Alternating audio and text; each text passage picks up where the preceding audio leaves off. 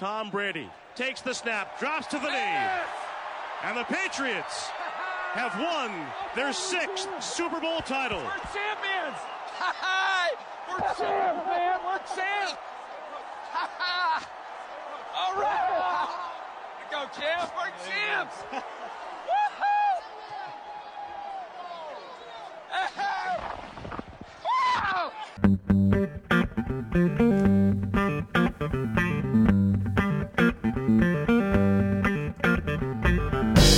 All right, welcome back to the Green Mountain Sports Roundup. I am Ernesto Sanchez. I'm here with Marty Griffin and John Downing, and we're here to give you a quick recap of this week in sports. All right, let's go to it.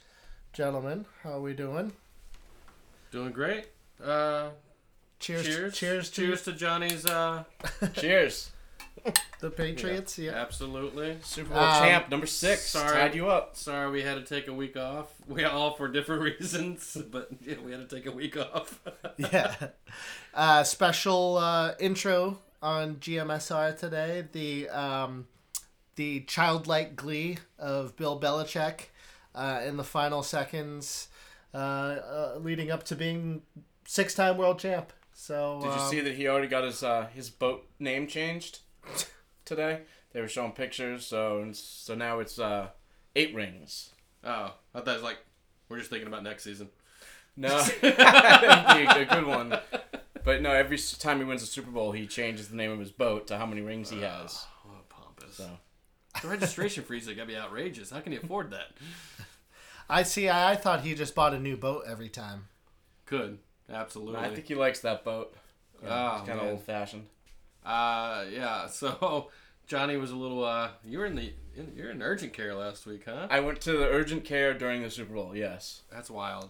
It it is wild. We we're, we thought you were just off the radar for the fact that a it was the Super Bowl and it was just you know such a low scoring game in the first half for you to chime in and say you were in urgent care was. No, my my head felt like it was going to explode, uh, so I awful. had to. Go get some meds. And I couldn't imagine with the stress plus your physical condition, like how you must have been feeling during that night. Yeah. Uh, I was probably about nine double I P As deep and then drank a whole bottle of Fernet. If people don't know, this is a one hundred proof cordial aperitif, a digestif. Digestif. Digestif. That uh, left me green around the gills. That's probably supposed to be good for your stomach. It's uh, kind of like if not you when you drink seven shots of it, Johnny. Okay. It's kind of like if you soak Jägermeister in potpourri. I love it though. I love it though. You like to add Fireball to it, so you can't I do. Say yeah, it softens it up, so oh that tells God. you a little something about add it. Add Fireball to Fernet. Yeah, to soften it up. It's, yeah, it's his delicate palate. Jeez. Yeah, Fireball's baby. Uh, well, welcome to episode uh, fifteen. So. Um, For oh, yeah. for me, uh, I found number fifteen to be a little bit slim pickings. Um, so I was thinking maybe I go with Doug Drabeck, uh, nineteen ninety Cy Young winner from, from the like Pirates. It. Yeah, that would have been a good one. Uh, Meta World Peace, right? I'd hate you for that if you remember that. Uh, was thinking Jack do you, Eichel. Do you know Meta World Peace's real name? Ron Artest. Hey, oh, high five! Yeah, he's learning, dude. Basketball guy. uh, I was thinking maybe Jack Eichel because he wore fifteen for the first three years of his career. Um, but uh, his eighteenth I, goal yesterday. Yeah, yeah, yeah. He, although, although the um, Sabres have fallen off a little bit, it's, it's kind of a shame. Um, I decided to go with Ryan Getzlaf, captain for the Anaheim Ducks, uh, Stanley Cup champion from two thousand seven. Um, nine hundred sixty-seven games played, two hundred fifty-eight goals, six hundred fifty-three assists. Uh, tough customer, you know, one of those captains who's not afraid to uh, drop the drop the gloves, uh, get at it, get after it. Uh, good playoff record as well. Um, he's played one hundred twenty-five uh, playoff games, scored one hundred twenty points, so uh, just under a point per game. So good for him, Ryan Getzlaf. What'd you go with, Marty? Uh, I went with Vinsanity, baby. Vince Carter, basketball. Uh, where I happen to be in the background right now watching North Carolina, Virginia, number eight North Carolina, number four Virginia, right now at North Carolina. So it seemed appropriate to go with Vince Carter, North Carolina alum. Uh, his, you know, how many different nicknames does this guy have? Um, half air, half man, whatever the case may be. But, like, I, one of the best iconic dunkers in the league. Still playing, which is incredible, uh, to say the least. Um, but also, uh, you know, eight-time N B A All-Star. Uh, definitely uh, has thrown his weight around the league. One of the hardest guys to guard. Just plays above the rim. And still playing with the Hawks as we speak. And uh, what is it? I'm trying to think of his actual age.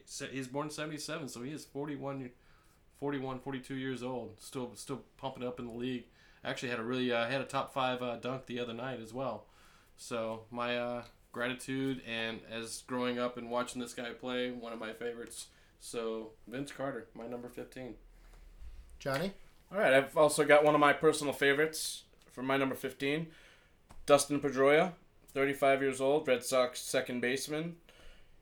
He is a three-time World Series champion, two thousand seven, two thousand thirteen, two thousand eighteen. He was the American League M V P back in two thousand eight. He was uh, Rookie of the Year for the American League in two thousand seven. Four-time Gold Glove Award winner. He's known for his defense. He's known for his hustle. Um, he won the Heart and Hustle Award back in two thousand twelve. Played with the Red Sox his entire career. He was drafted by the Red Sox in two thousand four. Um, he was injured most of the season last year. Missed all but three games because of a knee injury. But he is expected to come back and be ready, you know, for spring training when it starts this week. And should be ready to go opening day. So we look forward to seeing Dustin Pedroia back on the field for the Red Sox. It's going to be crazy. See him back on the Ford field again. Yeah. I, I, I see this guy being a, a bench coach, like being in the league for a long time, even after his playing career. He just he seems lo- to have that mind. He loves the game very much. Yeah. yeah. All right. So um, let's just get right into it. Uh, John, uh, initial thoughts on um, tying the Steelers for most Super Bowls by a franchise. Um Super pumped, man. I mean, I couldn't be more excited. I mean, I'm so excited. I get, you know, but the one thing, and I, and this is what I do to myself. Like, this is kind of, I don't know why I do this to myself. And you're gonna you're gonna think that I'm just there's something's wrong with me. Well, we already we, know that, but it's just like we can talk Saturday, about it more. Saturday, I didn't, you know, Saturday, Sunday. You know, there's no football this weekend. No real football. We'll get into that later. But there's no real football this weekend, so looking for things to do. Christina, my wife, is in tax season, so she's constantly busy on the computer working. And I'm on N F L Network watching the two Super Bowls that the Patriots lost to the Giants. It's just like, why? So, like, all right, like, yeah, I think I think you're gonna tell us, but I just really don't know why why you want to put yourself through this. I because I want I don't Are know you why. Are you preparing for a loss, or just saying it's gonna not gonna be this way this time? No, because I felt like they should have more rings. You know, I feel like, ow, fuck off. Damn. Yeah. Right, I'm the asshole. I know.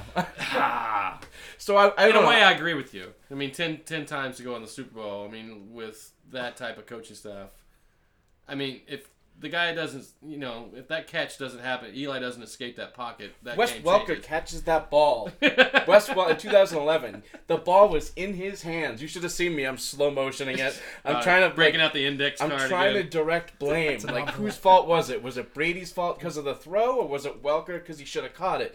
Well, Welker should have caught it. He had both hands wrapped around the football. Anyways, I digress.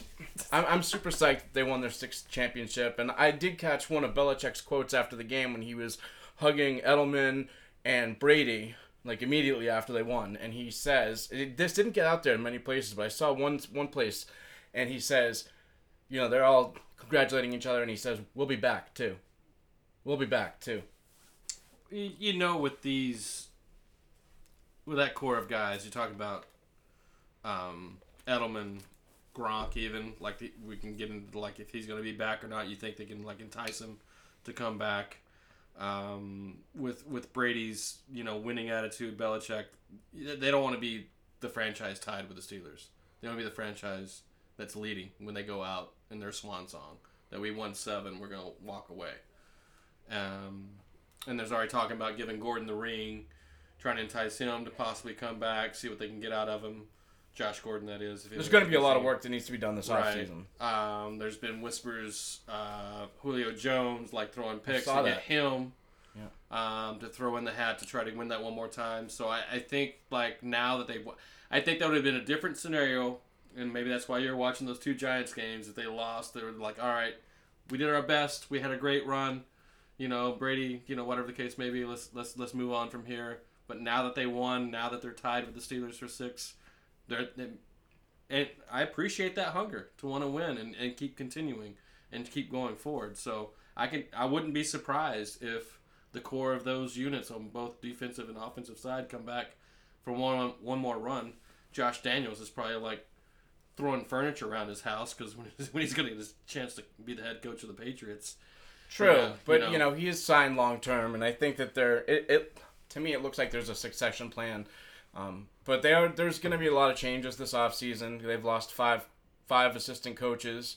Um, one, their defensive coordinator, Brian Flores, who put together a terrific game plan. They lost him to the Miami Dolphins. What a great story for him, where took, that guy came from. He took from a couple coaches career. away, too. Yeah. Um, yeah. How do you feel about that, like going in your own division and, and, and, and facing those guys? I mean, obviously it's the Miami Dolphins. Doesn't seem like too much of a threat, but... Not next year, because they've already yeah. said that they're gutting the system. So I think next year they're, what they're doing is they're going to try to go, I won't not tell you, but they're going to, looks like they're going to go try to go oh and sixteen and tank for Tua. Yeah. That's like the slogan already. Ten, Miami's looking to tank for Tua. Tank for Tua. Yeah. So crazy. Well, they've, they've been searching for a quarterback ever since Dan, Dan Marino. Yeah. So if they can get a young stud quarterback when Tua... Tag- Oh, geez, I already forgot how to, to say his name. Tavia, Tua Tagovailoa. Tagovailoa. I have to sing it out to get it right. Tagovailoa. Bailoa. So hard to say. And and congrats to Edelman on the M V P. What a hell of a game. The guy. He's so money. Becoming the fifth uh, wide receiver ever to win the award. Seventh. Seventh. Oh, right, right, right. Because St- a lot Steelers of them were Steelers that have had one. Three of them. Three, yeah. yeah. Hines Ward, Santonio Holmes, and uh, Lynn Swann. Oh, really? I did not know that. Wow. Corner of the market on that. Um, Michelle, picking up. Sonny Michelle had a great game. Great plan. I, I And we can get into it. Too. I don't know if we want to talk about it too much, but, like, you know, the backlash in some ways with fans saying, wow, what a boring Super Bowl. I didn't take it that way. I didn't. Uh, I was watching it with Brian. Uh, you know, his older Echo.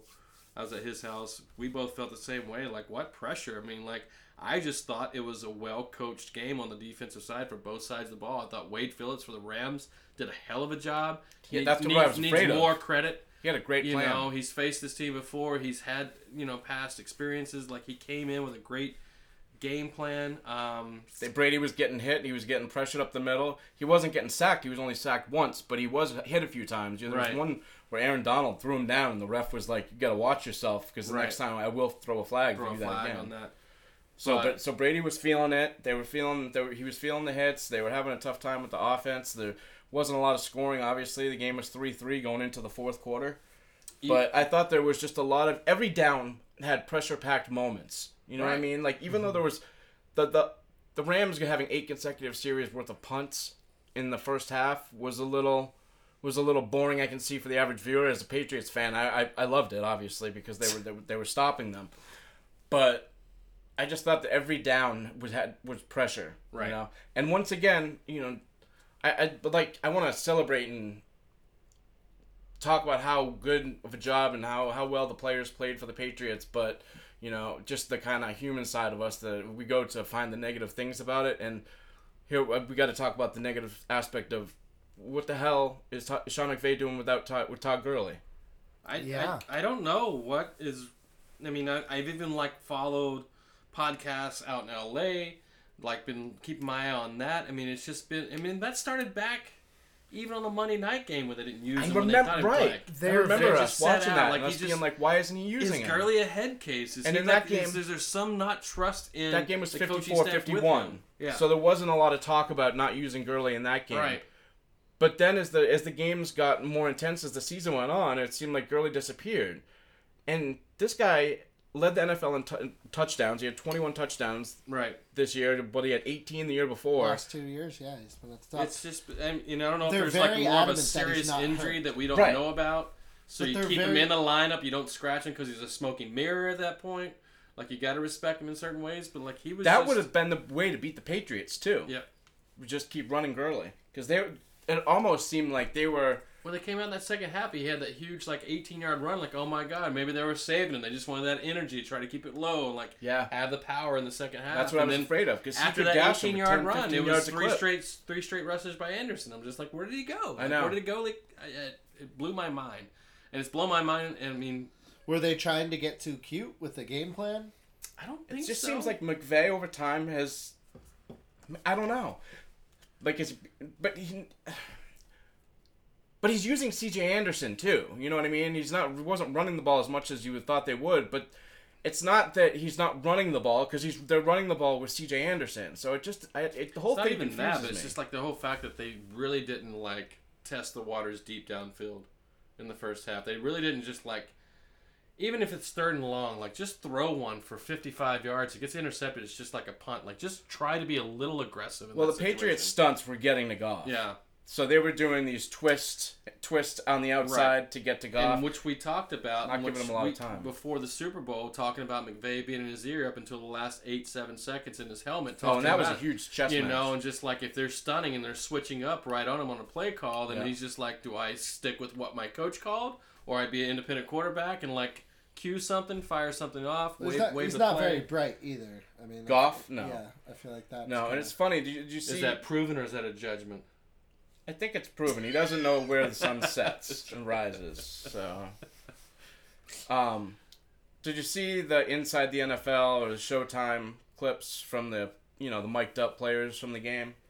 Where, and then you get the coach, too, and Belichick's on the sideline, and he's talking to Josh McDaniels in his headset, and he's like, he's like a, um, I don't know, like a lion lining up his prey. On the other side, he's looking for McVay. He's like, Josh, I can't find McVay. Where's McVay? You know, looking for him on the sideline. And then oh. he tells him, he's like, oh, he's in the plus forty. I, I got him. I got him. Yeah. You know, just I trying mean, to stare him down. Like, how, what's up with that? How else is he going to steal the calls if he's not watching them? Oh, God. I knew that was going to happen. And Hoyer, right, is on the coaching staff for, for the Patriots. What's that? Hoyer? Hoyer is the backup Q B. Yeah. Yeah. And he was talking about, because he, he he's, he's has history with McVay, talking about, like, I, and that was a story leading up, was he knew certain tendencies with McVay and told him, like, you just got to pressure here, here, when they line up two tight ends or one tight one slot receiver on this side with a tight end. Like, I heard Hoyer was a huge play. Yeah, the McCourty said yeah. that he was huge. Yeah, in that whole in the defensive scheme. Prep. Yeah, absolutely. So, so you got to know that. I'm sorry, I didn't mean to cut you off. No, you got to know that as a head coach from McVay, this is where his experience come in. Like, if you know you have tendencies and you have players who know your tendencies on this side. Self-scouting. You got to, yeah, you got to change it up. Patriots self-scout better yep. than anyone. So I think the Patriots knew that they're no. Over the years, you know, they knew what they were good at and what they were not good at, and I think that's why you saw them morph into a, a two a two running back set, two tight end sets a lot of the time, and they became more of a running team than a passing team yeah. because it's what they did well with a good offensive line, and it also helped control when they were playing against dynamic offenses like Mahomes and against the Rams. It helped control the ball, run the clock, keep the score down, so they were able to play the game on their terms. Right. So I just thought the Patriots' playoff run was masterful when beating up on the Chargers, a team many thought was going to win the Super Bowl. Uh, one of the favorites, the Chiefs, and Mahomes, the M V P. It's the sixth M V P the Patriots have taken out now that, that since they've been winning their Super Bowls. Sixth time they've taken out the M V P on their path to the Super Bowl yeah. over the years. And then uh, taking out the Rams, who were the two seed with thirteen, thirteen wins coming in the Super Bowl. That That's an impressive run. That's an incredible run. Johnny, I got a good take for you.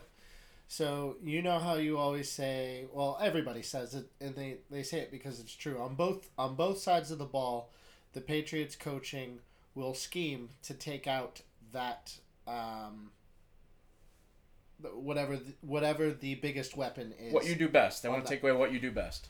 So, my take is um, with Gurley clearly hurt or incapacitated in some way, what they did was they took McVay out of the game because he was the best thing going for them on the offense as far as scheme and calling the play and and telling, you know, being being Goff's basically his eyes and ears out there. Um, so so that's that's what they did. They completely yeah they did a, made just an unbelievable job. Relevant. The, I mean, the Rams were the eleventh highest scoring offense in the history of the N F L. This Rams team. And they were held to three points in the Super Bowl. So that's quite that's the great. Quite longest the scoring Super Bowl in history. Most punts in a Super Bowl in history. Longest punt in history. Not that you want to be on the Rams side of, of holding those records. Um, but, I, you know, like we were talking about earlier, you go in three three in the fourth quarter. That's exciting football for me in my mind because anything can change, anything can happen. And when Goff threw the interception towards the end of the game, which screwed me out of a shitload of money, uh, and still bitter about that. um, but, I, you know, it, it was just... You know, I, I've always silently, up until this season, respected the Patriots in a lot of ways. Didn't want to give that up publicly. And towards throughout the season, started, like, falling and, like, oh, my God, they're doing so, you know, Patriots, Patriots. Um, but what what that team in, did in the last two games uh, in the A F C Championship into the Super Bowl just really just blew my, my mind away. Nobody expected this team would have any chance of winning the Super Bowl this year. After all those losses on the road to inferior yeah. opponents, and then back-to-back losses against the Dolphins and the Steelers. And the Dolphins won. Brady said after the Super Bowl, he said he didn't really count the Dolphins' loss as a loss because it was a fluke play at the end of the game. I like that mentality because you know what? If you take that away from a loss, they finished eleven and five in the regular season. If you take that away as and say it's the win instead of a loss, they're twelve and four. twelve and four. They're out twelve and four, thirteen and three every every year. So right. They really wouldn't have been much different record-wise than they are have been in the past ten, fifteen years anyway. I think it's just I mean, and they always leave it up to the media to dictate how their their story runs through a season because they they keep a lot of their stuff close to the chest. They don't give the media what they want to hear. They don't get frustra- frustrated and like start selling each other out. So, in a lot of ways, like, they're just always hard to read, and they come in like professionals, and they just do their fucking job. Yep. You know? And I know that's been the mantra is do your job for for years now with this team, and they do it well. And Belichick said that we'll always be more well-conditioned, too. He said let that, let, let that slip after the Super Bowl as well, that we're, we're always going to be the more conditioned team. We we know that we're going to be in better condition. Right. And I was like... And that's not necessarily talking yeah, about the physical aspect, but the mentality aspect as well. Yeah. So kudos to them. Congratulations, Johnny. I mean, that was, I know that was a frustrating kind of up and down year. And, and you know, we made fun of you saying certain references of scheduled losses. But now it seems fucking very true. Well, I'll take that. Winning fixes all blemishes. Yeah, exactly. Yeah. Um, what did you think about uh, blowing that first field goal kick? For, like, first thing in the game. Oh, well, the, there was the interception right away. And Brady's throw was terrible. That was an ugly throw. And then his first pass. Yeah, his first pass. And they were marching. And they were marching down the field. Yeah. And then they get the ball right back, and they march right down, and Gostkowski misses a field goal. And it's like, the dude misses a field goal in every big game, if you've noticed. Yeah. That's Whether it's I, an extra point or a field goal. Right. And that's where I was just at, at first like, ah, that's two uncharacteristic Patriot things that just I thought happened back to back. I'm like, this is going to be a situation when they can get down early in the first half. Um, but didn't play out that way because, you know, obviously the Rams and defense, man. Defense stepped up, and and I think they just kind of like, they didn't fly under the radar. They were right there. The blimp, that little dot was showing on the radar, but they just, nobody, I think everybody just took them kind of for granted and didn't take them seriously in a lot of ways going into the playoffs, every, every opponent they faced. Yep. Too old, too slow, not enough weapons, defense isn't good enough. And when Chung went out, I'm like, okay, here we go. Like, how they're going to adapt from that. And how about that Jason McCourty play, which was a screw-up after yeah. Chung went out with the arm with the injury. Yeah. With the broken arm, Cooks. Cooks could have changed the Super Bowl a couple times, so he was oh, wide open in the times. end zone. And Devin McCourty, oh. what was it? They clocked him. He covered twenty miles, or twenty, twenty yards, miles. sorry. Holy hell. twenty yards at like twenty-three miles an hour yeah. to break up that Cooks would have would have been touchdown pass. Which should and have then, been thrown probably point four seconds earlier than it yes. should have been. Yes. That was a big and fu- then that was the big fucking mistake. There was the right good there. throw to the right side where Harmon and Gilmore were on Cooks, and Cooks could have caught it one-handed, but yeah. Gilmore had one had one hand on him and kind of knocked it away. Yeah. But still, that ball needs to be caught by a, a stud N F L wide receiver. Absolutely. Yeah. I mean, you got there for a reason. You got to make sure you finish. Like Antonio Brown catches that ball. Yeah. Oh God, Antonio Brown. We'll have lots of time to talk about him. Uh, for for right now, he's he sh- who shall not be named. Back burner. I have to say it just because I fucking hate Maroon Five. Worst Super Bowl halftime show. Oh ever. My God, I don't think it was the worst Super Bowl halftime show. It was up there. Show. Since it going to like bad, the big though. Name shows, I think that's probably one of the no, worst. No, what was the one right after? Um, right after Nipplegate. That wasn't Aerosmith, was it? I can't remember. Johnny's on it. Oh, but. man. But the only the only good moment, um, I thought it start, started off real shaky. Like, like dude, you you play sold out arenas. What what the fuck are you doing? Like, he just did not sound very good for the first two songs. They, you know, they started getting into it. Uh, He's all head voice. He has yeah. a range. Rolling Stones? He's always here. Yeah, but it wasn't very good. You're right. Yeah, no, you're right. I've seen the Stones live, and that lo- that was a hell of a lot better than that halftime performance. Yeah. Um, and, and you know, th- I mean, very... Oh, The Who. The Who in two thousand eleven. That wasn't good. No. To be fair, halftime shows are really hard unless they're hyper-produced and it's mostly... Um, you know, you don't want a live band up on there because they don't have time to really sound check everything right. And, you know, it's Gaga not... jumped off a twenty-foot stage and caught a football. She killed it. And Katy it... Perry was good too. yeah, yeah, but you know, it's like, again, that's all. That's all basically a fucking karaoke. What's your favorite all time? I like Black Eyed Peas. Gaga was pretty good. Um, Prince was my favorite. Did Bruno Mars do one? Yeah, that yeah, was good his too. His was really good. Uh, J T's Redemption. Yeah, that was good. Was pretty fucking good. Michael Jackson, he was the original like big star of the Super Bowl back in the day. That was uh, Cowboys yeah, to ninety-five. Yeah. That was awesome. I mean, that's Michael Jackson. He's the ultimate performer. Anyways, uh, highlight of that whole thing Ooh. was when he fucking whipped his shirt off.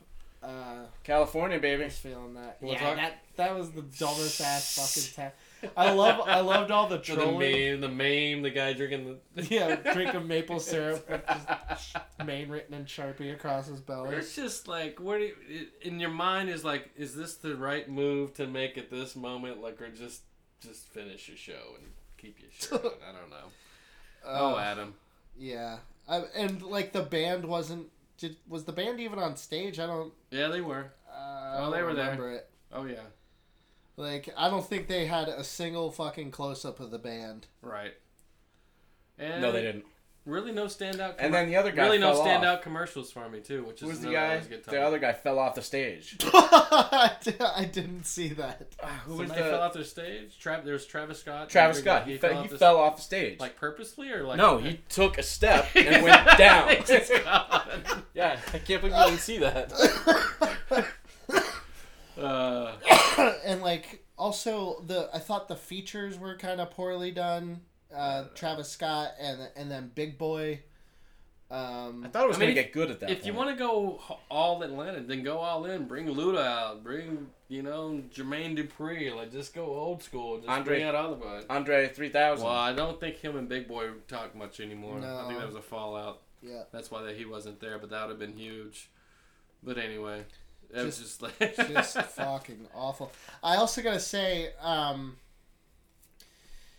the uh, the commercials really underwhelmed. That's me what, yeah, awful this year as well. It's like you know, I think it's I think it's just an extension of where we're at as a nation right now, where uh, everybody is so sensitive on both sides, and it's hard to find some like. C- common ground things to laugh at. Well, what's in the well anymore? Like you, you see it in Hollywood, we're just remaking movies from the eighties now. Like there's just no creativity anymore. The N F L one hundred commercial was good. Okay, that was so great. Like, let's that get was into awesome. it. Yeah, I think that was that was probably by the best far one night. The best commercial. I thought it was great. They had old stars, new stars, people I people I recognized, people I didn't. But it was like, oh God, who's this guy? You know. But well, I know I'm old. That... I recognized everybody. Yeah, pretty much. But yeah, you got Franco Harris with the immaculate yeah, reception. Obviously, right? Like the Franco Harris moment was good. I like Juju in the beginning oh, too. We gotta talk about the opening, John Malkovich. Oh yeah, oh, yeah that, that was, was. I was pumped. I was ready Pey- to go. Peyton did some great acting in in that little thing. Like his uh, his commercials are usually pretty stupid, but that uh, that was a great opener. I thought that was just spot on. I liked it as well. Perfect. Got me jazzed. I was ready to go. The um, the uh, the stuff they, they they did with Magic too was pretty cool, because when uh, Boston Red Sox were doing their thing, they had the like Magic Larry Bird beat L A thing, right? Yep. Well, they brought that. I don't know if you, of course, you saw it. They uh, they brought it back again for this matchup. Yeah, there was, and it's so weird just how games play out. But then the the Bruins played the Kings this week, and then the Celtics played the Clippers and the Lakers this week, and we'll we'll transition into that.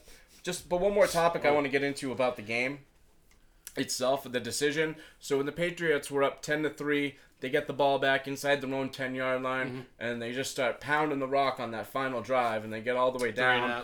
And, you know, time's running down. They're right around the two-minute warning, and the Rams are running out of timeouts, and the Patriots had a third and one. They give the ball to Sony Michel. He gets stopped like an inch short, so they have fourth and one on the twenty-three-yard line or twenty-two-yard twenty-two-yard line, yeah. I believe it was, and they're up ten to three, and there's like two minutes to go. It's fourth and one. What would you? What would you? Did you guys? What would you guys have done? I'd have gone for it. You would have gone for it. I'd have gone for Gotta it. What did you think it. they were gonna do? Go for it. I thought they were gonna go for it. Sam. Yeah. yeah. Yeah, I was like, I was kind of hoping that they wouldn't go for, I was kind of rooting for the field goal because I felt like Gostkowski had already missed his. Yeah. And I thought that the pressure that Sue and Donald can get up the middle kind of limits what the Patriots can do as far as short yardage situations because Brady on the sneak, that means that that makes that not a great option. I just, and yeah. we saw them the week before against the Chiefs when they ran Burkhead on a fourth and one, got stuffed. Well, that was a pretty quick count, though, too, so I think they wanted to make them feel like they're going to line up and just try to get the cadence going and try to see if they can draw them off sides and yeah. see what happened and try to catch them off guard by snapping the ball quick and going for it. And it was interesting that when they so when they decided, when they went to the sideline, they were trying to make the decision on fourth and one. Brady says to Belichick, let's just kick the field goal. It's a forty-yard field goal. Let's just kick it. Hits it, we win the game. Yeah. And Belichick listens to listen to Brady. Yeah. Mm-hmm. But yeah, I, I thought know. that was a really interesting decision right there because obviously they don't get it. The Rams get the ball back and they can go right down the field, tie the game, and then who knows what happens after that. Right. Ooh, this is a tight game. But yeah, I thought the game was I thought the game was well played, and I thought there were stressful moments, and like there always is in Patriots Super Bowls. I know. I mean, we were talking about this when we were at the gym earlier today. Yes, Johnny and I were at the gym together today. Oh. Ooh. Um, yeah, I'm hurting. But, you know, I just, I know, like, the Monday night game, Kansas City, L A, was just, like, high, you know, one of the highest scoring games, and it was exciting and this and that. But I just, maybe it's because I'm older. I miss the old school aspect of defense. I just thought, hey, it was nothing like we expected. And just how the play calls were playing out and just how the big moments were actually big moments. The little, when you're talking about nine, ten yard receptions being big plays after big play, like the what Edelman and Gronkowski, he, Gronk, Gronk had six receptions, eighty-seven yards, but three of those were just key, key catches. Like yeah, those, they that, ran the that, same play three yeah, times in a row on winning. It just lined up a little bit different way. That. They just kind of flipped. I mean, but it was the same aspect. I'm just, yeah. it's just like stop us or don't stop us, and I just like that old style smash mouth. Like, can you do it? Kind of football, and I, I, I thought it was an exciting Super Bowl. I, I, I wanted one of the sound bites to be the whole Trey Wingo thing. He's like, man, shut the fuck up if you don't like football. Well, like, turn the T V off if you don't think it's exciting. That's true. Like, if you don't like it, change the fucking channel. These guys are playing for a championship. I know it's entertainment. I do understand that. It was a close game. A scheme is a scheme, and whatever works is works. I mean, I know that. It was like watching the New Jersey Devils out there. Explain. Um, in the nineties, they like had a bunch of uh, Stanley Cup teams playing the trap, where they just slow it way the fuck down, clog it up, win one nothing. Kick games. It back, I start all over again, just yeah. whatever. No. Yeah. Hey, whatever well, works, man. fifty-four fifty-one Rams Chiefs game from week eleven. But you got You got I mean, yeah. You got to tell yourself as a defensive coordinator for the Patriots, like we can't get in a, in a, in a shooting match with these guys.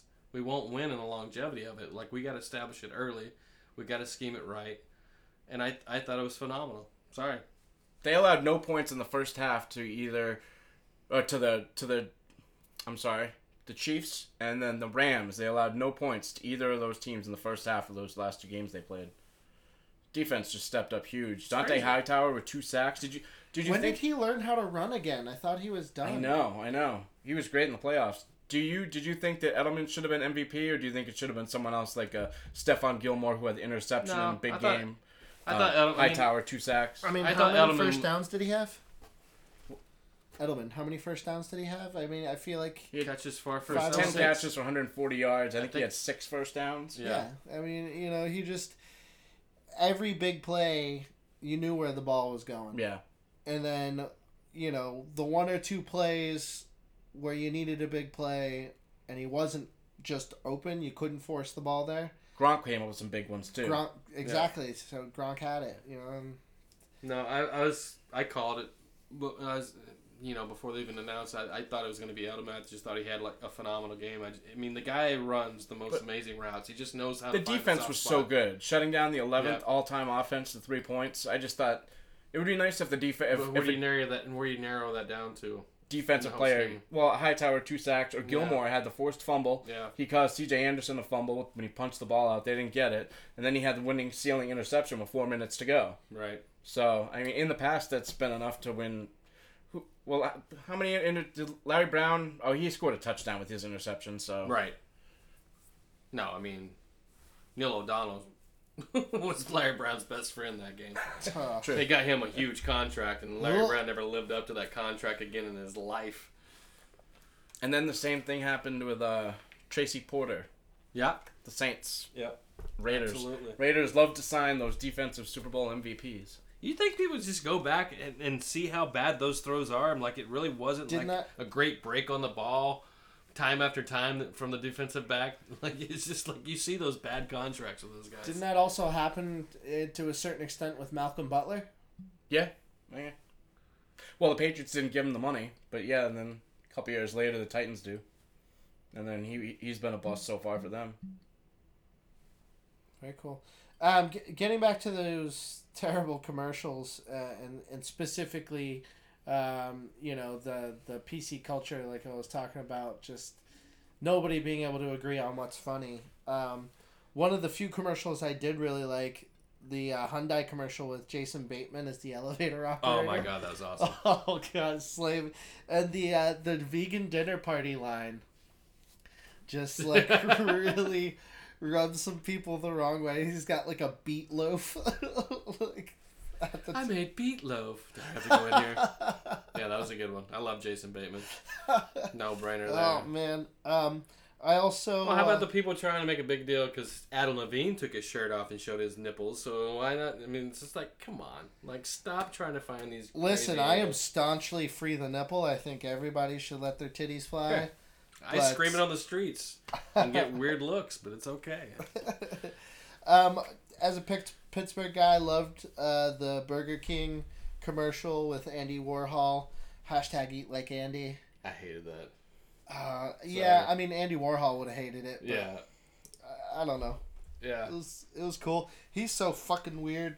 I get it, but it's just like, where did this come from? Where is no the, the mummy? Like... Like, it's not part of a... Yeah, yeah. It's like nothing's oh. new. He hasn't popped up on the radar. Nothing's been... Th- it was just a... It just came out of nowhere to me. I'm like... Is, I, I literally looked at Brian like, is that supposed to be Andy Warhol right it there? It was Andy Warhol. It didn't look like... It's just like... It's just like awful. Yeah, well, he's... He was so awkward and weird. I, the... He was from Pittsburgh, so the uh, Andy Warhol Museum's on the north side. And, oh, I didn't know that. Yeah. And it's like something, you know, you go to for... Um, field trips and yeah and shit, and then you know you get a free trip there in college, and then you know I've been to I've probably been to that museum like four or five times. Um, well, I hit it home with you, so that makes sense. Yeah, yeah, it was it was cool. Um, the last one that really kind of and this one caught me in the feels was the uh, Microsoft Xbox ad- adaptive controller commercial. Oh, the kid. Yeah, with yeah. The, you know and. That one aired before the Super Bowl, right? Correct? I don't I've seen know. that. I've seen I that. I've seen. It. I've seen that one before.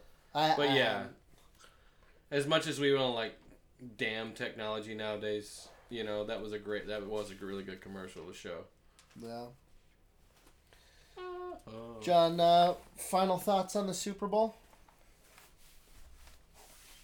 Well, it's gonna be. An interesting offseason for the Patriots just because they, they have the core pieces back, obviously, and Brady, Bel- Bel- Belichick, and Edelman, but now we're awaiting Gronkowski's decision to whether he's going to retire or not or take a pay cut. And then the McCourty twins, whether or not they're going to retire or Brother Jason McCord will be back. So there's a lot of players that are in limbo right now. Um, Hightower needs to take a pay cut. Uh, they need to upgrade their receiving core. However, oh, Trey Flowers too. He was probably the biggest decision of besides Gronkowski. Uh, so they need to re-sign Trey Flowers. So, but the core, the offensive line, Brady, the, the Sony Michel, Devlin, and um, Julian Edelman, Belichick, of course, are all back. So that's a good sign for the Patriots going into next season. And we'll see what happens. It's already so, been announced should... they won their division next year. Yeah. They'll win their division. It's already announced. But I am sick of like there. all the, the they have a weak division talk because I don't know. There's stats that show that all the other divisions are just as bad. I don't. No, want, I don't want. I don't want to end a bad note here. No, let's false. not. Let, yeah. Let's not. Yeah, I, I, I, I can pull I, all those know, stats out. I know, but this. I mean, I know, and this is where you usually and, shut up. But and like, the Patriots are put just your as finger good. away, sir. I have a finger too. Just as good, if not better, against the rest of the league. So it's not just the, play, it, the division they play in. I get it, but yeah, okay. Let's end on a positive note. All right. All right. Um, some other uh, notes from the league, and you know, we'll have time to, to N F L. Get... Well, we were talking today too about Dak coming out saying he's not going to take like a Brady-like contract because he's coming up for uh, to be re-signed, and he was gracious enough to talk about Brady and the fact that Brady doesn't have. I mean, Dak doesn't have a wife at home that makes four hundred million dollars. Yeah. You know, like yeah. he, he's not. He's actually not the breadwinner in the household. That he's always restructured his contract. But what John pointed out earlier today when we were at the gym was just the fact that he was doing that before they were even a couple. He was he was already re- restructuring those contracts by the time that Peyton Manning was already taking max contracts at that point. Um, which, you know, took me back to even like taking thinking about what Troy Aikman did back in his day to keep Emmitt Smith um, and Michael Irvin around and Jay Novacek around. He was taking cuts after cuts to keep the best people around him. So it's a mentality of football in a way of like, do you want to win or do you want to make money? What's your concept here? Is this about you or is this about the team? And what and I, my lasting impression with the Patriots is I always think that organization has one of the best philosophies about let's be a winning organization. Yeah, let's all reap awards. You know, that's yeah. the longevity of career. That's the longevity of being champions. That's how we become one of the best organizations in football. That kind of mentality worked for the Cowboys in the nineties.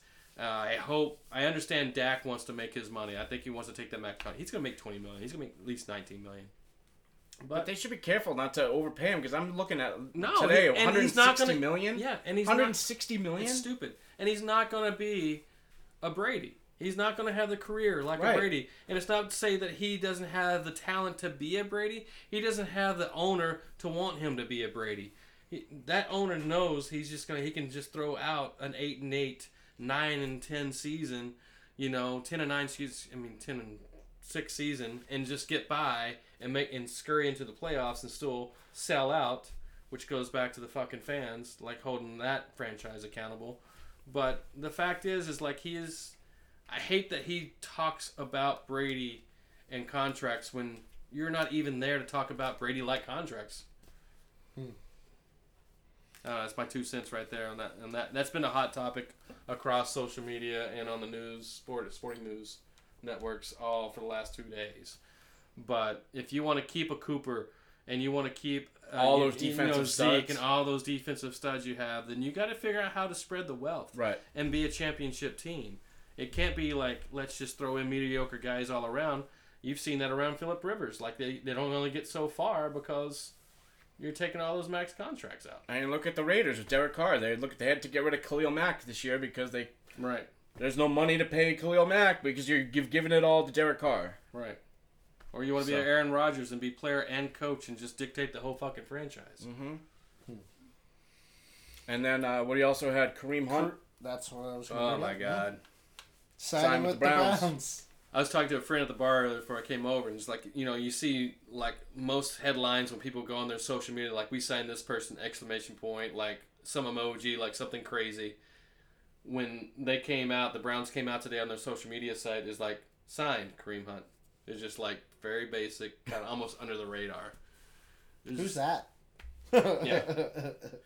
Which is stupid in my opinion because you have second round they... pick Nick Chubb who rushed for just under one thousand yards, eight touchdowns last year. And when he had the, his chance with Baker yeah. Mayfield, he looked dynamic. And to give credit to my friend Ryan Barkham who told me this joke, I didn't know the Browns needed a kicker. yeah, no, they do. yeah,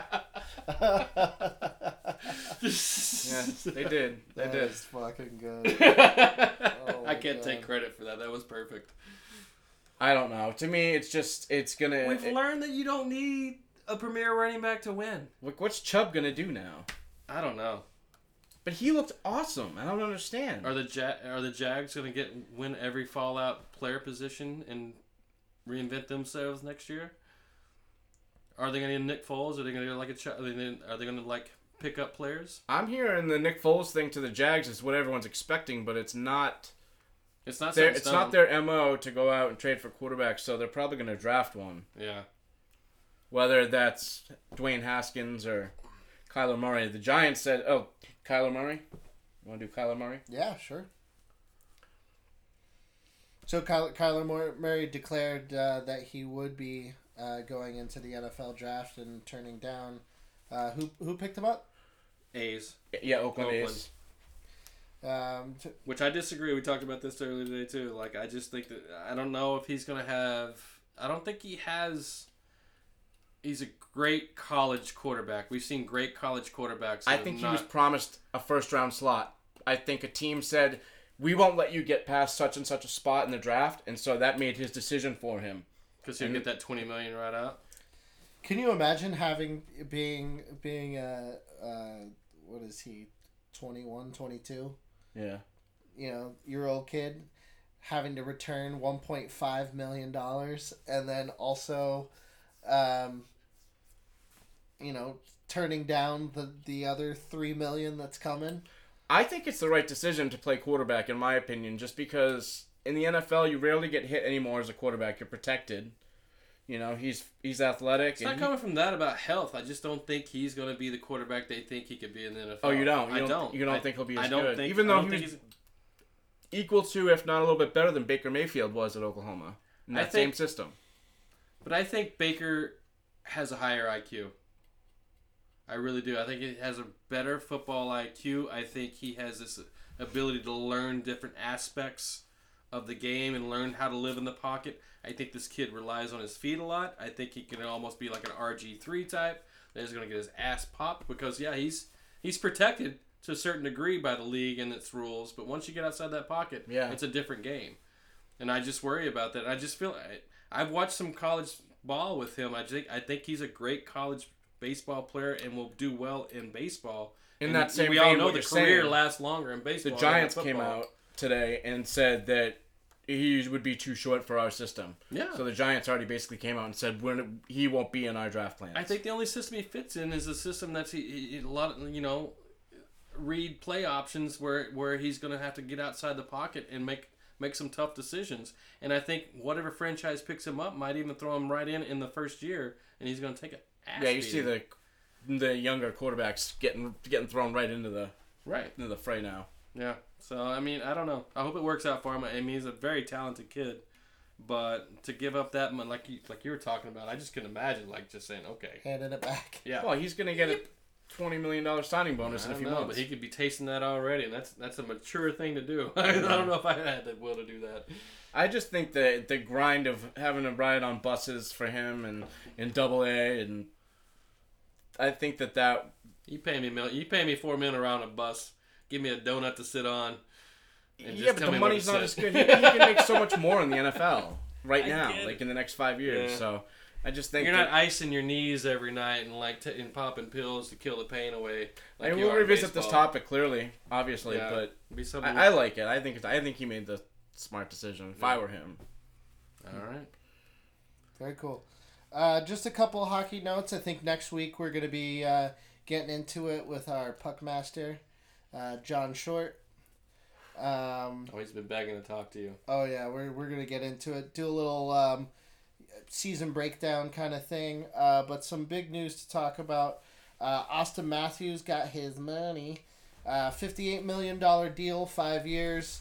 uh, full no move clause. Most of that's in signing bonuses. John, the way the this this contract is structured, he's only making like seven hundred and fifty thousand dollars a year. It's all in signing bonuses, basically. That's weird, huh? Isn't that crazy?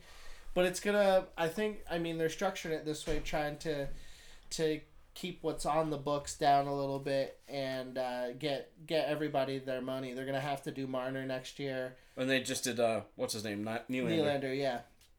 Um, so yeah, I mean that's huge for them. Um, you know they're gonna have to make some some tough decisions going forward. Who they give the C to. Um, you know, is it Tavares? Is it Matthews?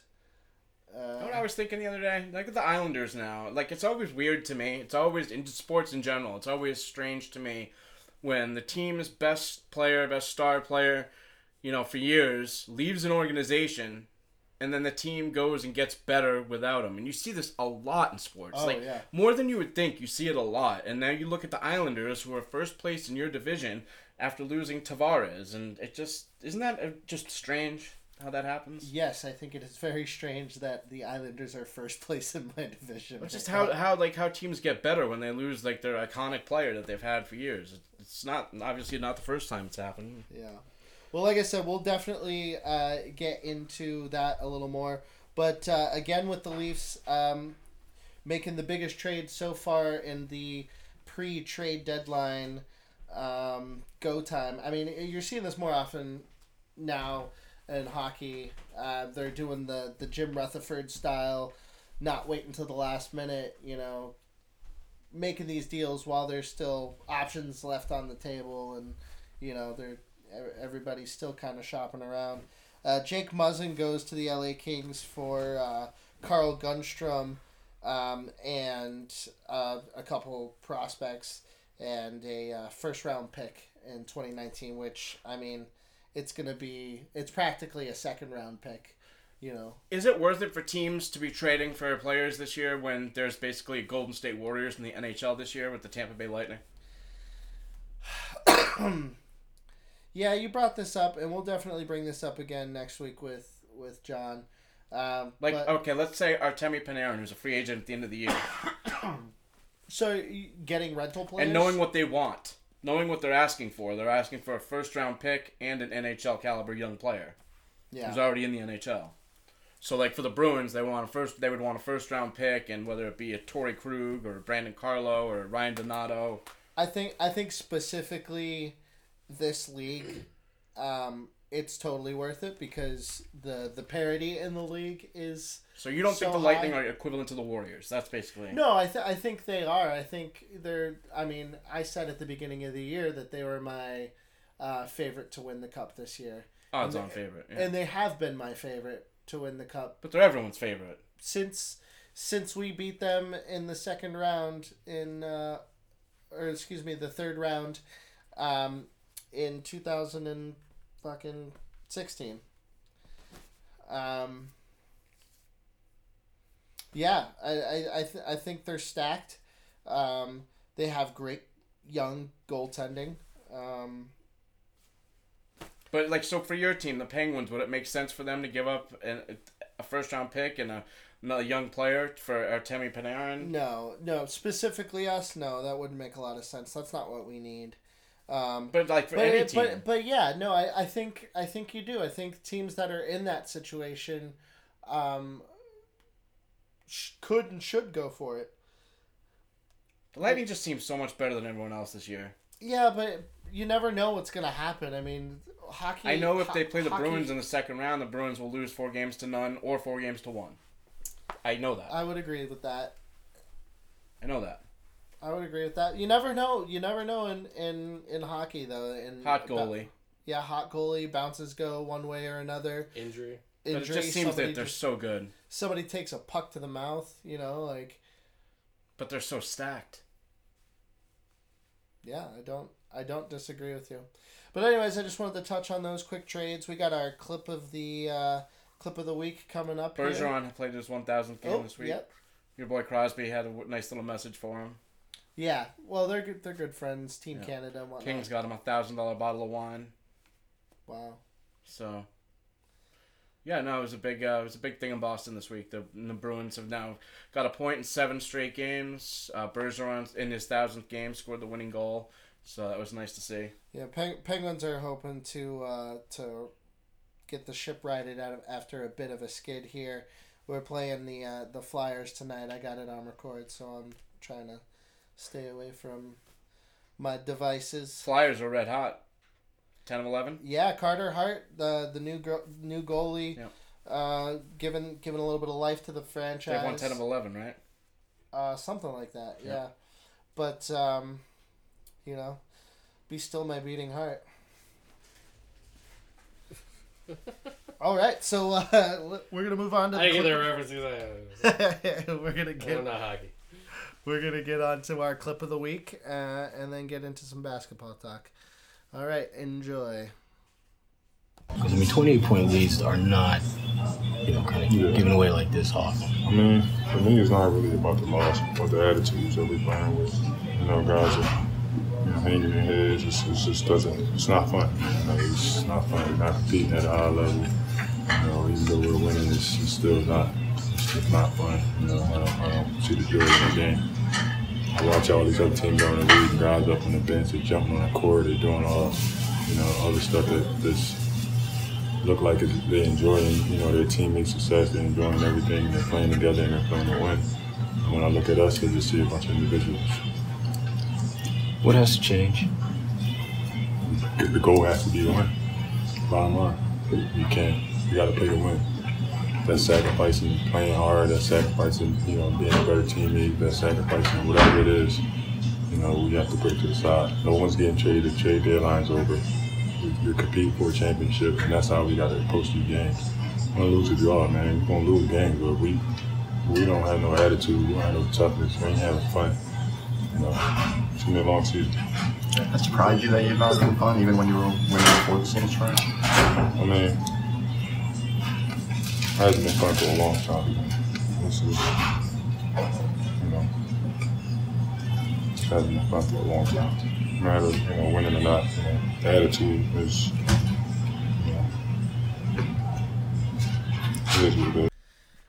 All right, and we're back. Uh, just finished listening to Marcus Morris um, yeah. with his comment after losing to the Clippers Saturday uh, after being up by twenty-eight points Johnny, you um, you went to bed. You turned it off. Thought the game was over. It was over. uh, but then uh, they went went on to lose, uh, one twenty-three to one twelve What was the uh, scoring differential in the uh, fourth quarter for that? forty-two the second to, half, forty-two to twenty-six in the fourth. Oh yeah, in the second second half it was seventy to thirty-eight Yeah, Clippers, which is ridiculous. I mean, granted, I mean, and that's. Talk about the tale of two halves, because they gave us forty-three in the first quarter to their twenty So you're just like... And this is the biggest problem with this team, is like they just don't put their foot on their opponent's neck and just finish the job ever. Consistent effort. This late. I mean, this year, they just don't do it. It always seems like it's... I don't know what the biggest margin of victory we've won by this year, being a Celtics fan. But it just seems like... Good point. It just doesn't seem like we're just closing out games with just intensity... aggressiveness, and this is what's been killing you and I all season long. Just a number of bad losses, and it seems like this is the worst loss by far yeah. of the season, especially coming on the heels of the Lakers game Thursday night, and they blew an eighteen-point lead against the Lakers, and Rondo hit the buzzer beater, so that was a frustrating loss on Thursday night. And... You know, the trade deadline was Thursday, so the Lakers game came right after that. And, you know, the Celtics team stayed the same, essentially, except for the fifteenth player on the roster, Jabari Bird, getting traded. Right. And so the the roster stays the same. You would think after that frustrating loss where they blew an eighteen-point lead on Thursday against the Lakers that Saturday they would come back against the Clippers, who had just traded their best player, Tobias Harris, to the Philadelphia seventy-sixers and made another... a number of other moves, which right. considerably made them a worse team. And this that was the first game that they were playing together is, um, with the new players, mm-hmm. with Zubac on the team and amongst some other guys. And you, the, the Celtics went into the game, they were a twelve and a half point favorite. That's a pretty right. big favorite in the N B A. Right. And they were demolishing them, and you just thought the Celtics would come out with a with the, with a better, more consistent effort to follow up that t- terrible Lakers loss than they did. Oh, for sure. And I was feeling, I was actually kind of feeling really good about their effort after they played the Thunder uh, on Sunday. Sunday game. You know, the one thirty-four to twenty-nine, you know, going back and forth. But they, you know, they stayed within it. They had the intensity right there. But I feel like that, it almost feels like when when Kyrie has that matchup uh, of another elite player, like he's just going to step it up and push it out and and and finish a game. Like if it's just like a big time, like televised, or it's a big time game, it's me against Westbrook, or it's me and LeBron. Like I'm just going like I'm just going to step up my game at that point. Um, and this is where it's going back to to Morris talking about we're just a group of bunch of individuals, because it seems like about individual effort. When it makes sense for me to play well that night, I'm going to play hard that night. Um, but, you know, we were talking earlier through text, and I just feel like something's got to give at this point, either whether it's going to be Brad Stevens or it's going to be a player. But the fact is, is like who's going to hold each other accountable? The coach has got to hold them accountable to play all the minutes of the game from start to finish, or it's got to be the team captains. Like somebody's got to take the fall for this in some ways with this team at this point. So what I'm hearing is that they don't like each other. And so I've been trying to think about this the last few days as to, you know, what's gone wrong and what are the problems been. Going back to the the season they had two years ago when they had Isaiah Thomas, and they were, the, you know, young team, but Isaiah Thomas was the best player. And they were all, they bond, they were, you know, they weren't as talented as other teams, but they all bonded together for a common goal and to try to, you know, be the best they can. And wanting respect. Yeah, and like do the best they the can. And too. Isaiah Thomas led. They, they got to the Eastern Conference Finals, and they got swept by LeBron. You know, and they weren't good enough. And I feel like Celtics incorporated some bad karma into their organization when they made the decision to trade Isaiah Thomas for Kyrie Irving after all that Isaiah did, after his sister died, and all the stuff that he went through playing hurt in the playoffs. He put a lot on the line to play in a contract year mm-hmm. for that Celtics team. And I, they just inv- the Celtics have invited the basketball gods to do what it seems like is happening to them now. And by bringing in Kyrie Irving and now trying to set up a trade for Anthony Davis. And so now the young players on the team are all worried the rest of the year whether or not they're going to get traded to mm-hmm. New Orleans for Anthony Davis, which sounds like they're the favorite for it, it to happen. So it sounds like for them, they may th- even think it's going to happen. So what's the right. point of trying so hard? You know, and then now you have Kyrie, who might leave at the end of the year anyway. You know, right. they what went Ainge, to the what Danny Ainge is calling now an engagement, not a marriage, because now they're backtracking on him. Irving saying he's going to stay. He's, this right. is where he wants to be. Um, so they went and signed Gordon Hayward a couple years ago, yeah. and obviously that hasn't worked out. He got hurt in the first five minutes of the first game last year. All the young guys step up last year. Right. And they have a really good season, and they're all fighting for one common purpose, and that's to be the best in the East and to take out LeBron. They take him to Game seven at home, and they almost they had the lead, and they almost beat him. But, like again, they had one common purpose, one common goal, and that was to overcome the Kyrie Irving and the Gordon Hayward injuries and to take out LeBron James. Do whatever it LeBron takes to win. LeBron goes to the Lakers, Kyrie and Hayward come back, and now it seems like those players that were trying so hard last year kind of got full of themselves. Right. Kyrie and Hayward are now back, so the minutes are all kind of wacky. Hayward's not the same player yet. We're not sure if he ever will be. Hopefully he will be, but he's getting paid a hell of a lot of money, over thirty million dollars a year, to be a player who's not that good. Well, here's the unique thing with basketball and practicing and, and going throughout a year, and I don't think it's the same in any other sport um, where you're practicing. A lot of times you know the plays you're throwing out. It's your bench playing against your starters in practice. It's going through the motions and playing hard. And what I feel about with the Celtics is there's a lot of talent on the bench. There's a lot of talent in the starting five. And I just feel like there's a lot of animosity on the team. Like Gordon Hayward, as we all know, is not at that point yet of being where he needs to be. Mentally, definitely. Physically, definitely. But also I just think there's a lot of animosity like Rozier, with Kyrie, uh, with Brown, with Hayward. It's just like I'm better than him, but he has the contract and he has the time, or they gave him the time, where Rozier is like, I come in and play hard, I play hard defense, and, and Kyrie, not so much like he did last year before he was getting hurt. Um, I just feel like there's there's an ability to compare your talents with your players, your teammates, a lot more than it is with hockey or football, because in your practice you're going against defensive players, against offensive players. You're playing both sides of the ball in basketball, so you're seeing what people can do on both sides. So I think that right now, and like Morris says, you're thinking as individuals, like, I'm better than that person, I should be starting, or I should be getting, you know, instead of twenty-two minutes, I should be getting twenty-nine minutes. Instead of that guy getting thirty-one minutes. And, like, you get a lot of that whole, like, talk going on. So that's why every time the ball – so this – an article came out today on Celtics Wire dot com that that's why every time the ball goes to Jaylen Brown's, into Jaylen Brown's hands, it mm-hmm. never leaves. He never passes the ball. No, because, because he, feel like, he feels like he's the one right. who should be shooting or commanding the ball. And he's become a black hole, kind of like Marcus Morris is a black hole too.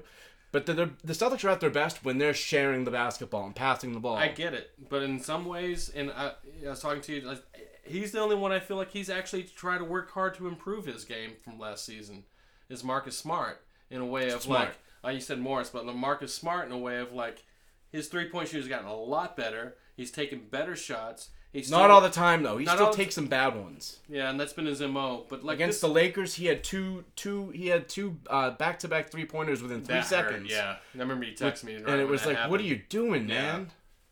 Um, but yeah, Morris is a whole too. I mean, it's like they get in the game, they want to use their minutes to their own favor, not to the aspect of what they're what they're trying to do for the league. They're not fighting for each other no. towards one common goal. No, absolutely. And I can't remember, I want to remember exactly what I said to you during that text the other day, because I actually sounded actually like I knew what I was talking about. And then the about. other, so the other question comes is, is Brad Stevens, is his job on the line? Um, I mean, obviously going to ride it out through the season, but if they don't make it past the first are round. They? These are some bad losses. There's some bad losses, but bad losses happen, and you're still... What, fourth best record in the East? You, you're you're well above Fifth, five hundred. Number five. Five. They were supposed you're to be well the number above. one seed. I know, but also you can ha- you can hold that to the franchise about not making moves if you're ready to make that move as well.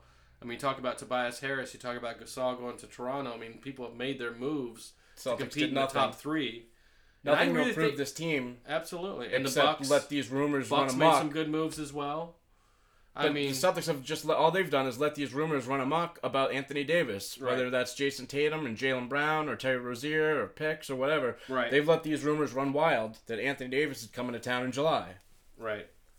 They've but, done nothing to stop those rumors. So that and can't in my be good. mind, I mean, great moves for for the Bucks, for Toronto, for Sixers, saying like, all right, it's easy to lay our cards down and say, like we were talking about, you guys are talking about in hockey.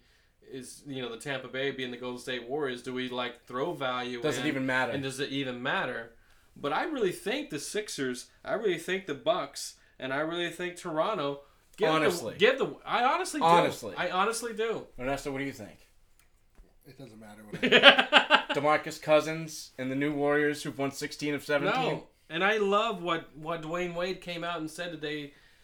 In in his uh, tweet was like, you know, this is why they win. This is why they are. I didn't see it. This is why they are the franchise to beat in basketball. He's just basically talking about how they, by going out and getting Cousins and keeping the best five on the floor, is why they're the winning franchise, why their value as an organization, as far as the value of the organization, has gone up year by year because they invest in winning. And he, he's like, you can't hate the LeBrons of the world, like as a player slamming their fist down saying, give me Anthony Davis or give me that, because this is what works, because they started that in Miami, and Golden State has inherited that aspect.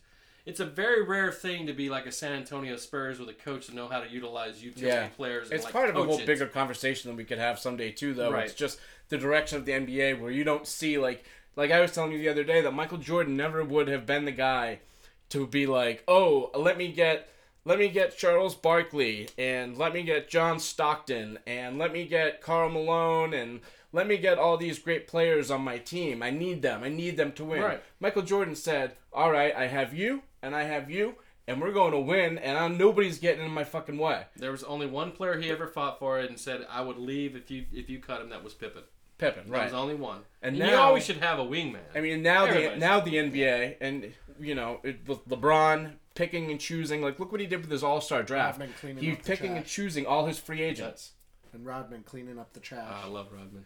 Look at what LeBron does with his uh, the All Star yeah. basketball draft. He picks all the free upcoming free agents. He's got Durant. He's got Kyrie Irving. You know, oh, yeah. He's got Kawhi Leonard on his team. That was just a joking point on T N T when they were doing that draft, mm-hmm. and then say to, and then send uh, what's his face over um, Simmons. The Simmons. Yeah, but also uh, doing that last minute trade and putting what's his face, what's his face together because they hate each other so much.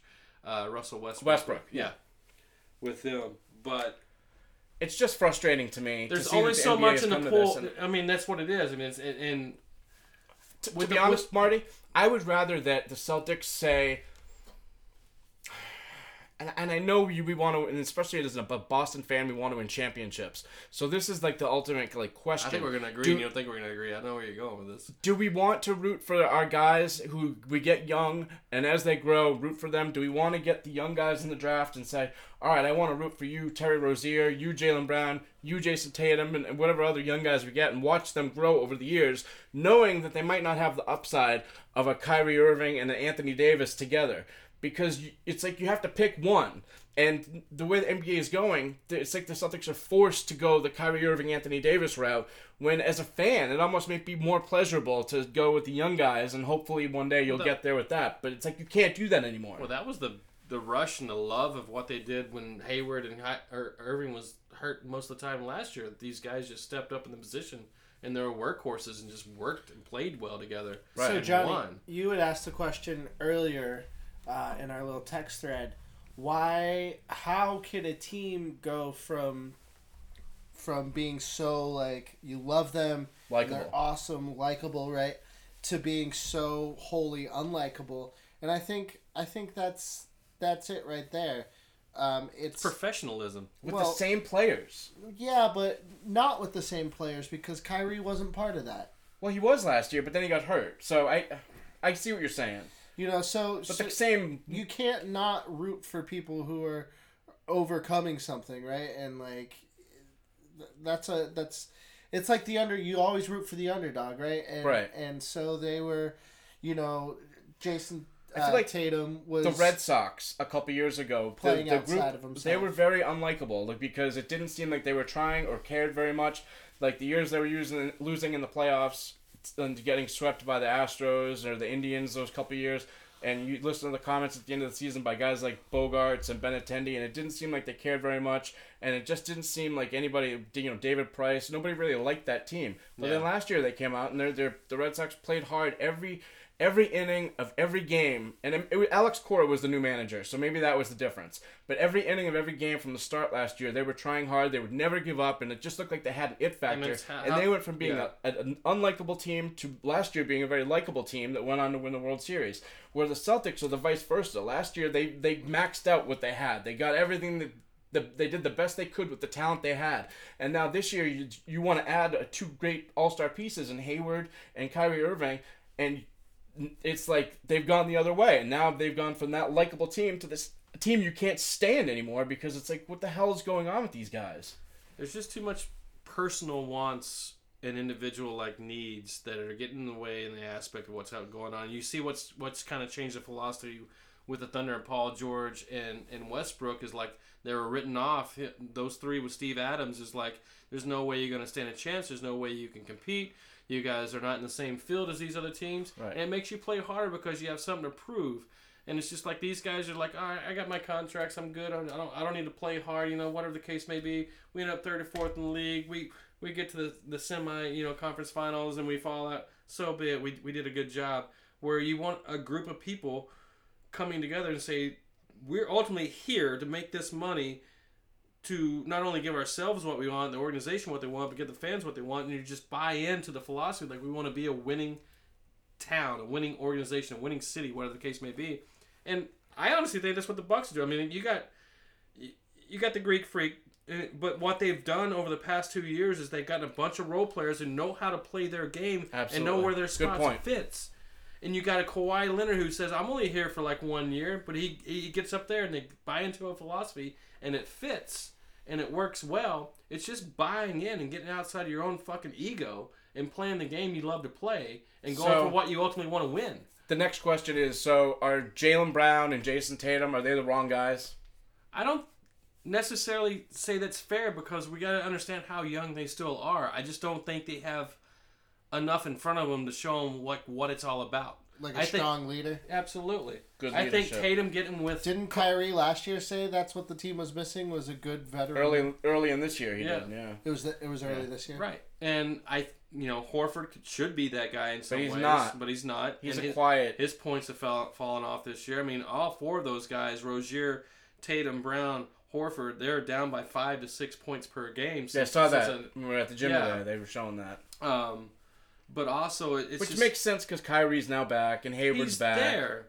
But does that relate to the field goal percentage and what you're doing? Are you taking smart shots if you're looking right. at it? It's one thing to say I had to give up four of my shots to give him four more of his shots, but if that guy is not making those four shots, then give me, give me back two and scheme it better and work it out better, like figure out what's going to work for you. But I don't th- I don't necessarily think this is going to be a runaway with the Warriors this year. Um, I really, you know, because they've been up and down early in the season. Who knows what the hell they've won sixteen off. Of seventeen now. I mean, they're strumming. They're going, you know, yeah. and K D's playing with a, uh, a chip on his shoulder right now. Cousins looks sure. good.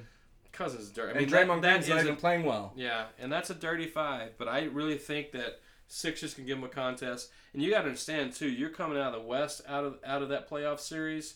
You could come out a six-game, five-game, seven-game series and come out tired, where if a Sixers or a Bucks team could get rolling, those guys could be a little bit more rested than you coming into that. I just feel like that. The, the East teams, the Final Four in the East, should be really good, ideally, if it's the Celtics, the Sixers, the Raptors, Raptors and the Bucks. Bucks. The East Final Four should be really exciting. You know, Indiana would be there if they didn't lose uh, Oladipo. Yeah, there would be five. You know, they'd, they'd have been right there as well, and that's a top. That's a great top five. Nuggets have fallen off in the West. I don't know what's going on with that squad. They, they've lost last four out of five. Well, they've been playing shorthanded for a while. Yeah. You know, with the Barton and Harris injuries. And that, that was a lot of road uh, road um, schedule that they just came off of, yeah. too. Houston's not going to win. I, I agree what Kobe said the other day when he was on the uh, Tracy McGrady interview. But it'll be interesting to see how good they are. Paul is getting better each game, healthier yeah. and better. And once Clint Capella gets back. Capella gets back. Because Harden admitted as much, that they but, can't win that way. Right. They can't win that way. But also, when you can tell yourself you need that guy to score forty points, if you can hold him to twenty-nine to thirty-four, you're changing the game. Where you look at a Warriors team and saying, you got three guys who can put up forty any given night. It's hard. To, it's a little bit easier to scheme and defend than what, what the Houston um, Rockets are putting out there right now as far as a product. I mean, don't get me wrong. What James Harden is doing this year is unheard of. Yeah. I think he's probably, since Kobe, since Jordan, one of the best offensive. Offensive. I'm not saying all around. I'm saying offensive players I've seen a long, long, long time. Oh, he's dynamite. Yeah. It's incredible. The numbers he's putting out, the triple-doubles, the forty-plus points consecutive games is, is ridiculous.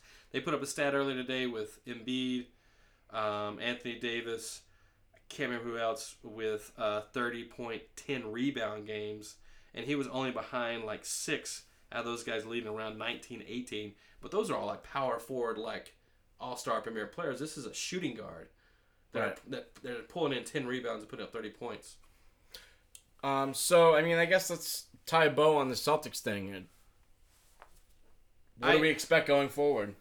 I think we're just going to be taking a lot of antacids for the rest of the season and just dealing with a circus unless they can reel it in. I Is there any way that they can change what it is right now? I think they the organization feels like they can, or they would have made a trade. They would have pushed for something to happen. But trade deadline's passed, so there, the changes, I mean, there, there's no more changes Well, coming. You know what I'm saying, though. Yeah. I mean, this was well, you know, this is well apparent before the trade deadline happened. But I feel like they they could rein it in. I, I believe Stevens has... Can they start playing for each other, though? Instead of playing individually. Can that just change? Because this has been as happening. A fan, as, a, as a fan, I hope. I, since I, the preseason, they went oh and four. Yeah. So it's been happening since then, since they started. I think they what they need to do is they need to start winning. Because nothing... Well, they had just won ten eleven. ten eleven, but you, you look at the teams that they won out of that, though. I mean, the, true. They need to start winning some big games. And if they can do that, nothing's more fun than winning. True. And nothing... You know, when they talk about locker room chemistry, it was such a tight group of guys. To a certain extent, you know, winning, winning cures everything. And, right. And winning will make a tight group because it's it's fun to win. You you know, you get after it with the boys. Lose your point fingers. Yeah. Yeah. So, I think that'll that'll be the key. They're going to have to get hot again if they're going to get back in. Uh, unfortunately, I don't think tomorrow night's the night because they got a big game in Philadelphia tomorrow night. Philly's going to want to make a statement with that new lineup, too. Philly's going to wax that ass. Yep. Uh, Pistons. Pistons they have, on Wednesday. They have a hard time on the boards. You got Drummond and you got Blake Griffin. Then you got Bucks. You go to Bulls. You got well, they Raptors. Got the All-Star break after the Pistons. And the, and the, yeah. So they're off for a week. And you got for a week. And you start with Bulls, Raptors, Trailblazers. And they I still mean, have a West Coast trip to make. Yeah. It's It could get uglier Wizard, before it Rockets, gets better. Wizards, Rockets, Warriors, Kings, Lakers, Clippers, Kings. So I'm saying it could get worse before it gets better. So they they pick the All-Star teams before all, All-Star weekend? Like as far as like who's playing So like on what the fans team? And everything pick the starters. And then I don't know how they made it Team LeBron versus Team Giannis. But they the that's captains the two, That's are, the two leading vote getters out of the East and West. Oh, that's what and it was. And they become team captains. Okay. And they, and they pick out of that pool. They can pick out of West and East. They're not set to yeah. just one side. Why wouldn't they? Why wouldn't they make that part of the draft weekend festivities? Why, why stretch it out? Yeah, I don't know. They do. I mean, or not draft weekend. Excuse me, All Star weekend. weekend. Gets the buzz. I mean, all the players are tweeting who they're playing with. I mean, they've already talked about playing with this. And yeah, so they basically did like a fantasy draft last Thursday night on T V on T N T. You know, they, LeBron they and Giannis were picking their teams.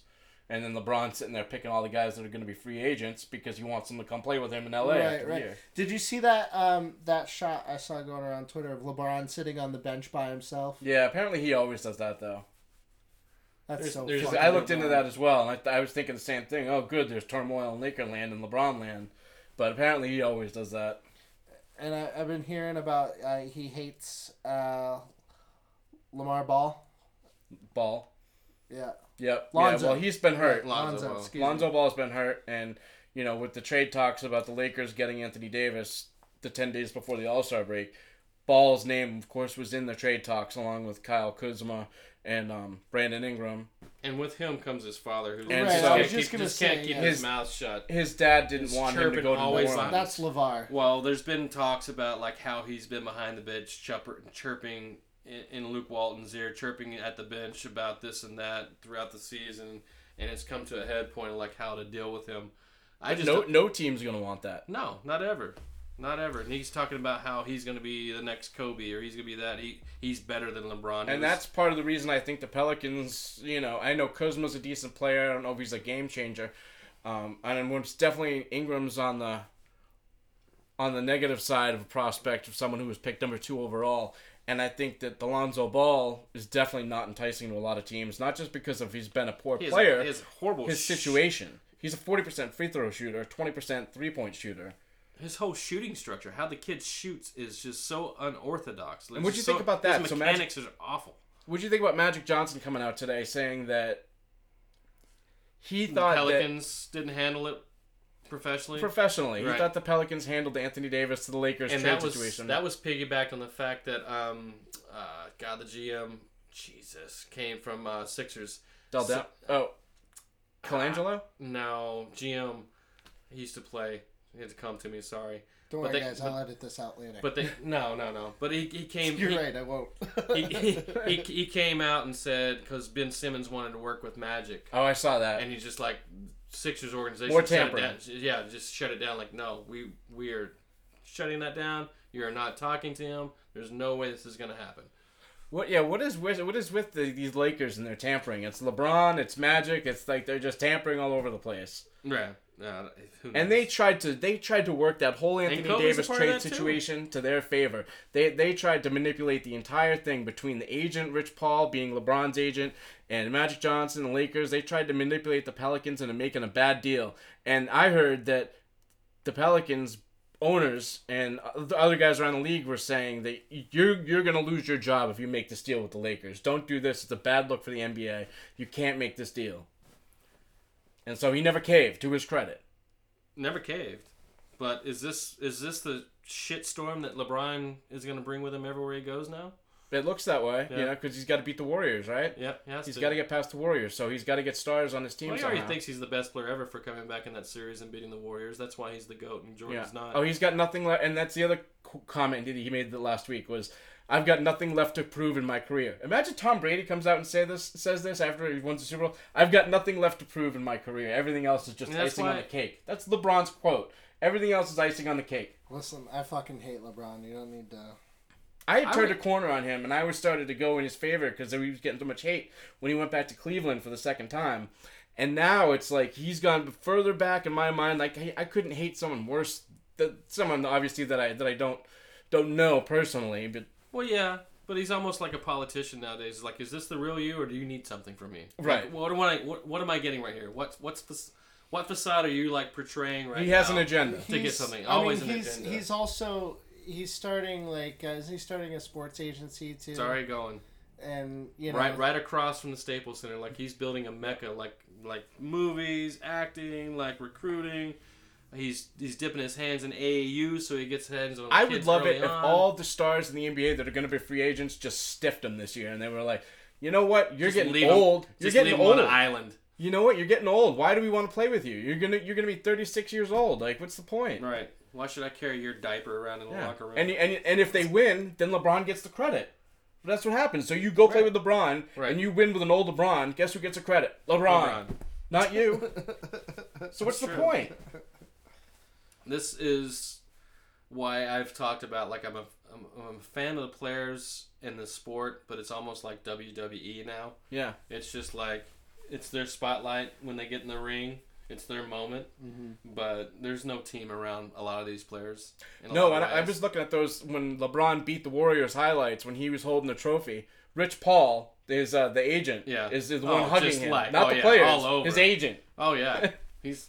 It, well, his hands, if you lower the camera, his hands are in the back pocket looking for that commission check. Absolutely.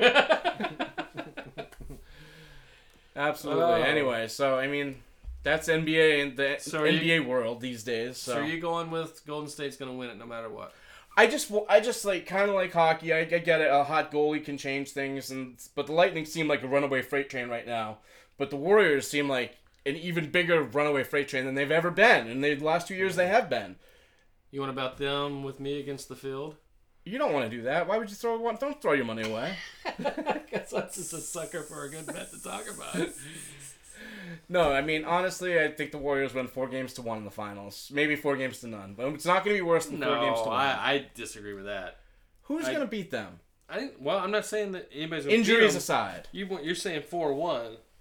I definitely think if it goes back to Philly or if it goes back to Milwaukee, I would love to see a small... Small affiliate-like program. Go, I would love to see them not the Warriors see a finals win. Like go back to Milwaukee. Good for that, you know. But I don't think it's it goes four one. I just hope you know why, and this is what I want. I want the Warriors. Let, let's let them win it this year, and then they can all they all leave and go do their things. Kevin Durant leaves, Cousins leaves, Klay Thompson leaves, and they break up the Warriors. So let them win one more, break it well, up. K D leaves, Thompson stays. Whatever. I'll give him max. Whatever. Let them win one more and let them break it up. But it's gonna be N Y K D. Something. I just, I, I'm done with the Warriors. I'm going to New York, most likely. I'm done with the Warriors. I, I, I just, I want it to be over. They're wasting valuable sports rooting years of my life. And I just let... You say, you, well, you say that, but if it was a run like that with Boston, Red Sox... Or you, I would feel bad. You're I wearing a Patriots talking about you're cornering a market championships. Go out, do the Patriots go out and get Antonio Brown and Le'Veon Bell and... No. They might get Julio Jones. Might, right, might. might. And that would be a huge deal if they did. But the Patriots... I think you're coming from the aspect that you're just tired of seeing the same team win. No, no, no. I'm tired of what they do. Okay. Because the Warriors weren't wow. hated when it was Curry. Elton Brand, that's who I was talking about. When it was um, for, for when it was Curry, sixes. Klay Thompson, and Draymond Green, they were a likable team. No? Yeah. No, yeah, absolutely. But once they got Durant and now Cousins, it's like, what the hell? What are you doing? You're stupid. Winning. You're, you'd be, yeah, stupid. They're winning. It's not fair. It's, it's it's well, I mean, and and this is something I think when the collective bargaining agreement in the next situation comes up that a lot of other owners in smaller markets are going to argue because they're li- they're losing out and it's hurting the it's hurting the organization as a whole for sure. But there's just not enough ta- talent in the N B A to spread it around like that and do and, and do what's going on right now. And Sixers that caught on, they're willing to spend the money. But a lot of organizations can't do it. The Kings can't do that. Right. You know, Cleveland, you know, outside of LeBron can't do that. Um, I just think no. we'll be happier once LeBron's gone and the Warriors are broken up. And guess what? We'll have a level, level playing field. And, right. you know, with all these teams, the Torontos, the Milwaukees, the Celtics, you know, all these, all these teams will not Denver. Yeah. We'll be able to enjoy the basketball right. landscape again. One of the funny thing they're asking Mark Cuban because they picked up Porzingis in the trades. I Dallas. Play this year, but like they're asking Cuban like, oh, you got Porzingis, you're set for the future. It's like, no, I'm not the way the league's no, going right now. More. Like, I need one more, possibly two more yeah. to even compete with it. It's like, I got two great guys, but the way the league's going, I'm going to have to fork out a lot of money just to yeah. even compete. And they understand that. So it's just a, kind of like a defeated kind of frame of mind. Like, if, if you just can't get the right talent at the right time, it's a wash of a season almost. I mean, it's, yeah, and if, if if one team does get the right mix like the Warriors, yeah. it's years. Could be. It has been. All right. All right. Ranting done. Okay. We love basketball. Any any anything to add about the new uh, A A F, the Alliance American Alliance of American Football? Alliance of American Football. I love seeing the big hits and the unprotected quarterback. yeah, that Dirkovici quarterback got leveled. He got let's, lit up. Uh, let's go ahead and just call it the Concussion League. Yeah. Right. Someone was saying they must have to sign a waiver. And this is the prelude to the return in the X F L? No, it's like uh, so triple A for N F L. So the N F L okay. has a hand in it, I But guess. In the X F L coming back too? N F L, X F L's coming back next, next year. year. Next yeah. year, yeah. Okay. This is actually a little bit of a cock block on, uh, uh, on the X F L. Right, right. You know, they're kind of... trying to get ahead of getting it. Getting out there, yeah, getting out there first. I think it's great to have, to have um, a farm team system for the N F L because you definitely see it once you get past... Once you start digging into those those practice team guys, you know, like the the fifty-fourth, fifty-fifth, fifty-sixth guys on your roster. Um, oh, there's talent. There's talent out there to make but, it a good but league. They're, but they're so underdeveloped. And I think right. having having another league, um, you know, it's going to be great for the for the markets that they're in. People are going to go out to these games. There's big hits. It's going to be fun. They already how did. Many, you, how many games you, are in this season? I don't know, but let me tell you. So the Saturday night, the I mean, Rockets Saturday night the the, audi- the the Saturday night game did a three million, three million audience, viewers. Which did more than the Warriors and no, not the Warriors, the Rockets and Thunder game, Westbrook yeah. versus Harden. So that uh, so the opening weekend Saturday night game did better than the N B A Westbrook Harden. Granted, that's that's curiosity of what it's going to be like. See how it fizzles out, or if it fizzles out. But it's also a great time period because, A, a lot of people just don't want to let go of football. But you're in between now and before spring training begins. You're relying basically on basketball and basketball only in a lot of ways. Hockey. Yeah, a lot of people don't, don't get into hockey. Though. Right, hockey's hockey.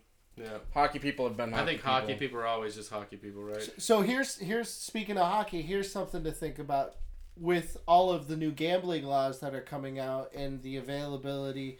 to to gamble in real time from your phone, um, you know, a la MyBookie or whatever.